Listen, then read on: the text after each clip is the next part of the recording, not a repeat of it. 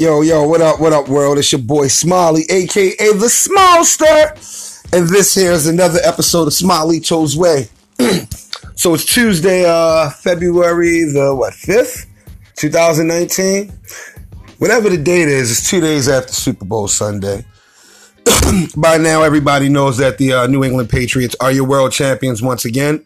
Shouts out to my man Tom Brady, you know, Michigan alum. Go blue! I mean, to be honest, really didn't matter to me who won. As long as the Philadelphia Eagles are no longer the world champions. But as I stated in the previous podcast, there will always be an asterisk next to the Super Bowl just based on the misplay in the NFC championship against the, uh, between the Rams and the Saints. Now, um, a lot of people watch this Super Bowl, oh, a lot of people who watch this Super Bowl, I've heard say, oh, it was boring, it was dull, this is the worst Super Bowl I've ever seen.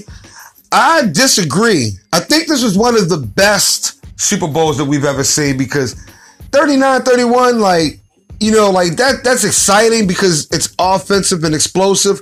But 13 to 3 is a lot better because every play counted. Every single play of that game counted. Now, in, in all due respect, I fell I fell asleep and I missed the entire first quarter.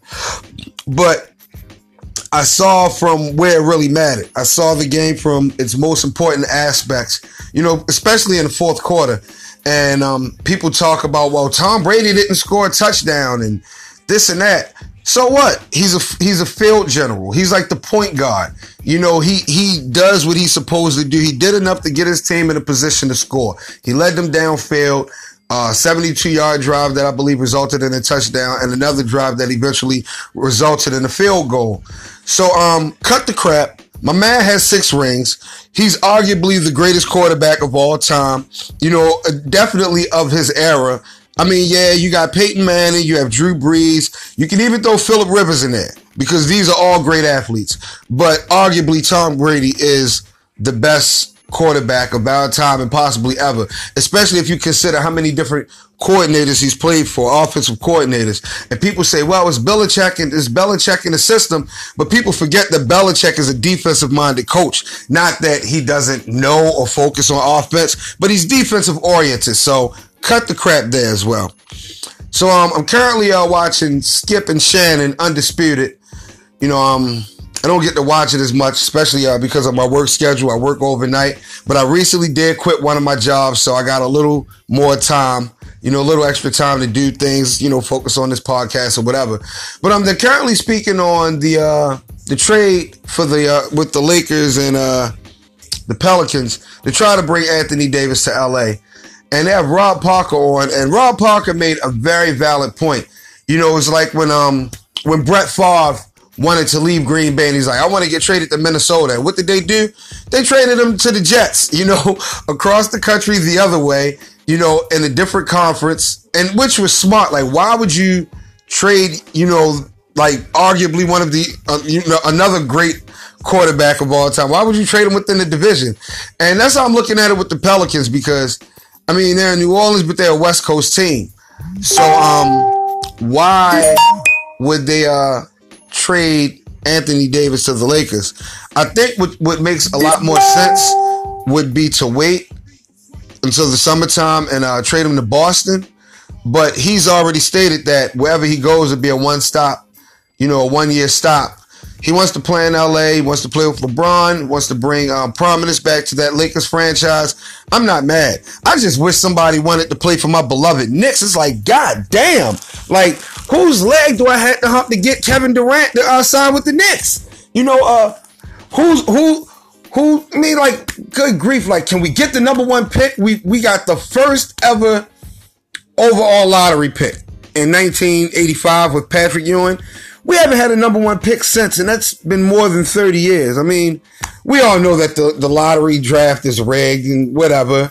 You know, the uh, the draft lottery is rigged. I mean, I, I feel as though it is anyway. So why don't y'all rig it so the Knicks can get the number one pick and perhaps we get Zion Williamson or something like somebody to at least, you know, make us smile, you know, at, having a chance because I'm sick and tired of pulling this damn paper bag out every year with the eyes cut out. That's what us Knicks fans have to do. It's like, you know, we, we love our boys, but, um, you know, it's, it's just sickening to watch what uh, James Dolan is doing to this franchise. Like, good grief, Jimmy D, just sell the damn team already. You know, we um we don't want you in New York anymore. Like, you don't care about winning. And I mean, the Knicks are a billion dollar franchise and will be regardless. Like, they can go one and eighty one and they'll still generate billions of dollars because it's New York and that's the freaking mecca. It's like that's the mecca of basketball, the mecca of the United States. Um, like just just sell the team, Jimmy D. You know, um, you traded Tim Hardaway Jr. twice. You traded Porzingis. Um, Tim Hardaway Jr. You know, um, he's balling this year. Um, I definitely think he's in line for most improved player, but you can get another player like that. You can get another Courtney Lee, and um, but Porzingis, you know, barring injury, Porzingis will be one of the top ten NBA players for years to come. He's a freak of nature. You can't coach seven three. And then, you know, with his wingspan, he can put the ball on the floor, back to the basket. He can shoot, block. You know, he, he's no Anthony Davis on the defensive end, but he's he's not a liability either. So Dallas, um, I commend you and I tip my hat to you guys because you got your Dirk 2.0 for years to come. And you pair him with Luka Doncic, Harrison Barnes, and keep in mind that they have Tim Hardaway Jr. And Courtney Lee's no slouch either. I mean, he's not an explosive offensive player, but Courtney Lee can get you buckets when necessary, and then he's a hell of a defender. so, um, this the good thing is uh the Knicks also got two first round picks out of the deal. This year could be anywhere. You know, it, it, I think this year would definitely be, you know, um, a mid lottery pick, perhaps maybe like seven to tenth. Next year, Dallas actually get a, be a little better, I believe. So next year's pick or whenever the the next first round pick we get will probably be like a mid to late first rounder. But if the Knicks are smart, you know, um, they'll keep their draft picks because we we haven't kept the first round draft pick in forever. And I mean, that's including guys like uh, Renaldo Balkman. Um, what's my man that went to Georgetown? Uh, Mike Mike Sweetney. Um, we we got Channing Frye. I mean, we we've never kept any of our first rounders, and the problem is a lot of these first rounders we've stretched to get. Consider that we got Dennis Smith Jr. in this trade this recent trade with Dallas. But the fact of the matter is, we passed up on Dennis Smith to draft Frank Ntilikina, Ntilikina, the French guy. I don't, I can't pronounce his name, and I don't want to butcher it. But you pass on a guy that you end up trading to get down the line where you could have just drafted him in the first place and was actually the best player available. They have a habit of not drafting the best player available, with the exception of possibly when they drafted Porzingis, but nobody knew it yet. As a Knicks fan, I heard that and I'm like, who? Like Phil, what the hell are you doing? And then Summer League happened and it was just like, wow. And Phil, I trust. And then nothing happened with our franchise. And it's just like, once again, Phil, what are you doing?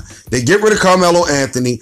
Um, and what's happening to Melo right now, I think is horrendous because, um, he played for D'Antoni before in New York and, and the marriage didn't work. So for him to go to Houston, it's like I understand why.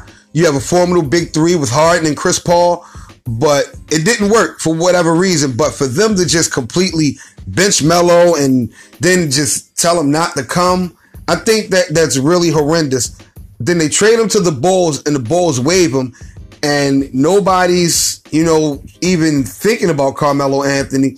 And I don't know if it's if it's his attitude or if he's a cancer in the locker room, but in my opinion, Melo is definitely a top 50 player. I can even go as far as say he's probably still a top 25 player. That might be a stretch. And I might be kind of biased because of the whole Baltimore Baltimore connection. But you're not going to sit up here and tell me that there are 50 players in the NBA that are better than Carmelo Anthony right now. And I understand that he wants to win, but you're trying to tell me that even Golden State could use Melo. They're talking about, you know, seeking Wes Matthews if the Knicks um buy his contract out, which I think is fine because Wes Matthews is he's a good player. He's a hell of a defender, and um he's he's a three point specialist. And in Golden State, like you know, you you can shoot a three. You know, you shoot thirty five percent or better, you got a job.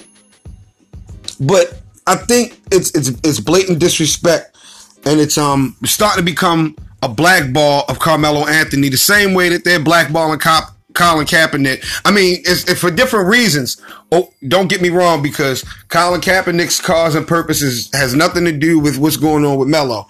Um, I don't think it has anything to do with Melo even not wanting to come off the bench. Because at the end of the day, like anybody would, would do anything to win, you know, especially when it comes down to a ring. And the fact that Melo, what they did to him in Houston, pretty much benched him and just said, stay home. They trade him to the Bulls and the Bulls just waived him. You trying to tell me that the Bulls couldn't use Melo? I'm not saying that Melo's gonna help them make the playoffs, but the Bulls have about 12 wins. Like one more win than my beloved Knicks. They're, they're right there at the bottom of, of the barrel with the Knicks, with the Cavaliers, and the Suns. You try and, and the Hawks. But you trying to tell me that the Bulls couldn't use Carmelo Anthony? You, and speaking of the Hawks, because Melo was traded to the Hawks in the offseason before he signed with Houston. Are you trying to tell me the Atlanta Hawks couldn't use the services of a Carmelo Anthony? This dude's nothing but, you know, a former uh former scoring champ. He um he won a championship in college as a freshman number three pick overall. Should have been number two if Detroit didn't, you know, fumble and drop the ball. Shouts out to Darko Milicic out there MMA fighting and growing his farm and whatever he's doing in his home country. But hey, you got drafted before Melo, so you did something. But in all seriousness, like there's got to be a team in the NBA that can use the services of Carmelo Anthony. I mean, a D League team at least. Damn, like, like put some respect on my man name. Real talk. So um NCAA's it's uh February. We got March Madness coming up soon. Well, less than a month, well about a month, you know.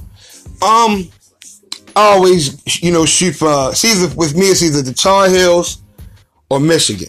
Michigan is my favorite college team, football and basketball. And Carolina is just I love Carolina basketball. My mom loves Carolina basketball. Um, one of my business partners loves Carolina basketball, and you know, there's just a, there's such a rich tradition in uh, North Carolina. You know, on that part of Tobacco Road, but the way Duke is playing and with the players they have, I mean, the one thing with Duke when it comes to the tournament, they always get an easy bracket. Like they always get the easy way out. No Robert Trepper, but I, I don't I don't care what bracket they end up in this year. I don't really think that there are too many teams that can beat the Blue Devils. And I want y'all to understand, I hate the Blue Devils. Can't stand them. But I have the utmost respect for Coach K. Mike Krzyzewski, I'll never forget when I was a, I was a teen. I was in middle school, maybe like seventh grade. And there was a season where Mike Krzyzewski ended up missing the entire season. And um Duke sucked. They may have won. They, they won maybe like 15 games that year. I think actually they won like eight or nine, but I, I don't I don't know the actual number, so I'm not going to say. But they sucked that year, and it's funny because you always say, "Well, coaches just coach; the players still have to play." But a good coach makes that much of a difference. Why do you think Coach K has been the coach of the uh, U.S. Men's Olympic team for the past what three Olympics, I believe? Last time they had anybody before Coach K was Larry Brown in 2000. That's when um we won the bronze, and Melo said Carmelo said he threw his big penny in the lake. but um, Coach K is uh probably the greatest college coach. excuse me, everyone. I excuse me for that. I mean, I love Dean Smith. I'm I'm gonna always go with Dean Smith. Kind of biased. Um, you can you can also say John Wooden, but you know, same way uh, I said Brady of this era is the greatest quarterback. Coach K is the greatest bas- college basketball coach of this era. I would say him, he and Geno Auriemma of uh, UConn's women's team, like those dudes, man, like they're just phenomenal coaches. I mean, there are a lot of great coaches, you know, on the men and women's side. Um, you got Roy Williams, you got Bill Self, uh, Muffet McGraw, um, rest in peace, Pat Summitt, University of Tennessee, Lady Vols. Man, um, but Duke is like I said, man. Duke's going to be a pretty tough foe. I, I don't expect them to win the NCAA championships, but I really wouldn't be surprised if they did, especially if they end up in an easy bracket as they always do. Because uh, whoever whoever the bracketologists are, you know, I'm, I'm not gonna say they cheat for Duke, but it's just like, you know, um, it's kind of like when you when you're bowling and and with with the kids, you put the uh the borders up, you know, so uh it does, they don't get gutter balls and you want the kid to feel good about themselves. That's what they do to Duke. You know, they, they put the they put the bumpers up when when it comes to uh seeding Duke and what bracket they go in. Now I want to speak again on Tom Brady. Um as you know, Tom Brady is 41. By the time the start of next season begins, he'll be 42 years old. And I, I remember saying something before, and people didn't understand what I meant when I when I said it. I said Tom Brady is the greatest 40 year old athlete ever. And I'm not saying that, you know, he's better than Kareem Abdul Jabbar was in his, you know, in his field. I'm just saying that at the age of 40, Tom Brady is better than in his field than any other 40 year old athletes. You could take Michael Jordan and Kareem at 40, and Jordan was phenomenal at 40. You know, he averaged uh, 24, 25 a game with the Wizards. Um, they were 41 and 41 in each of his two seasons, which isn't great, but that's not a losing record. Um, you look at Kareem at 40, you know, he didn't dominate the same. You know, Jordan at 40 still had that Jordan killer instinct, but he didn't dominate the same. Um, the one who probably could compare at the age of 40 is Floyd Mayweather. But watching Floyd box at 40, he didn't dominate the same. Jaromir Jagr, Teemu Selanne, um, 40 year old baseball players. I can't think of uh, Ken Griffey, Ken Griffey Jr. at 40. Um, Ken Griffey Jr. at 25 was great. At 30, okay, because of the injuries, but at 40, you know, he didn't do anything. He was sleep in the dugout in the middle of games, like real talk. So, um, that's why I say Tom Brady at the age of 40 is the greatest 40 year old athlete in his field. In any athletic field, he has to be the best. You know, um, this this season wasn't as great as last season, but last season, you know, he was MVP, I believe, or, or was it the season before? He was MVP, and last season he put up MVP like numbers. You know, that says a lot. Like, you got to think, like, granted, he only plays on the offensive side of the ball. And these other athletes that I named have to be on the court. Well, with the exception of baseball. No, uh, well, baseball, you know, they do get a rest somewhat until they're up at bat. But, you know, with uh, basketball, boxing, and hockey, those athletes have to be on the court, you know, and on the ice at all times. So um, I'll give them that. But with the wear and tear that football puts on a person's body, and this is a guy that's been playing football all of his life. You know, not just once he got to the NFL, not just once he went got to Michigan, not just when he got to high school. He's been playing football the majority of his life. Most kids start out playing football between the ages of six and ten. You know, and that's facts. I started out when I was about uh, 11 under the whistle. I started playing basketball, you know, a little before then. But um, I, my youngest son started playing football at six years old. A lot of the guys he was on the team with started playing at six years old. So um, Tom Brady's probably been playing football, you know, for 90% of his life. So that's a lot of wear and tear. And he's been playing quarterback at least since high school, probably since little league, but definitely since high school. You know, even though they still play both sides of the ball in high school, either way, he is the greatest 40 year old athlete ever. 40 plus, 40 years plus. The greatest athlete ever at that age. Not saying the greatest athlete ever, because when you think about that, then you got to think about Serena Williams and Michael Phelps and of course, you got to think about Jordan and Kareem. You got to think about Ali. You can throw LeBron James in that equation. You know, um, it, so many great athletes, but 40 year old athletes or 40 years plus, none better than him whatsoever. You don't have to like it. You don't have to accept it or reject it. Just respect it because that's facts. A lot of people hate on Brady. They don't, they, they, they deny his greatness. They try to say, you know, he cheated and they deflated the balls and Spygate and all this. Do y'all know that John Elway played an entire season with the deflated ball because of a broken thumb? Do you know that the Ravens, the ball, the 2002 champs, had a deflate gate scandal that was brushed under the rug? And that's my team. Love my Ravens. But facts are facts. You know, at the end of the day, Tom Brady still had to throw that ball he still had to make the plays on the field. So for all that about, oh, he's a cheater, he cheated, he cheated. 32 out of 32 NFL teams cheat. The Patriots just got caught more than once, which is that's their own stupidity or whatever. But guess what? Every time they cheated, they ended up in the Super Bowl. Well, with Spygate, they did. I don't think they they made the Super Bowl the year of the Deflategate. But either way, since Tom Brady's been in the league since his first Super Bowl win, there haven't been too many other quarterbacks in playing in the Super Bowl. Now, if you think about him and Peyton Manning together, Peyton Manning's been to four Super Bowls. Brady's been to nine. That's 13. So that means that since 2001, 2002, whatever it is, there have only been five other Super Bowls that didn't feature one of those players. You had Pittsburgh twice with um playing Arizona and playing um the Packers. So you had Big Ben, Aaron Rodgers, and uh Roethlisberger. You had uh Tampa Bay and Oakland.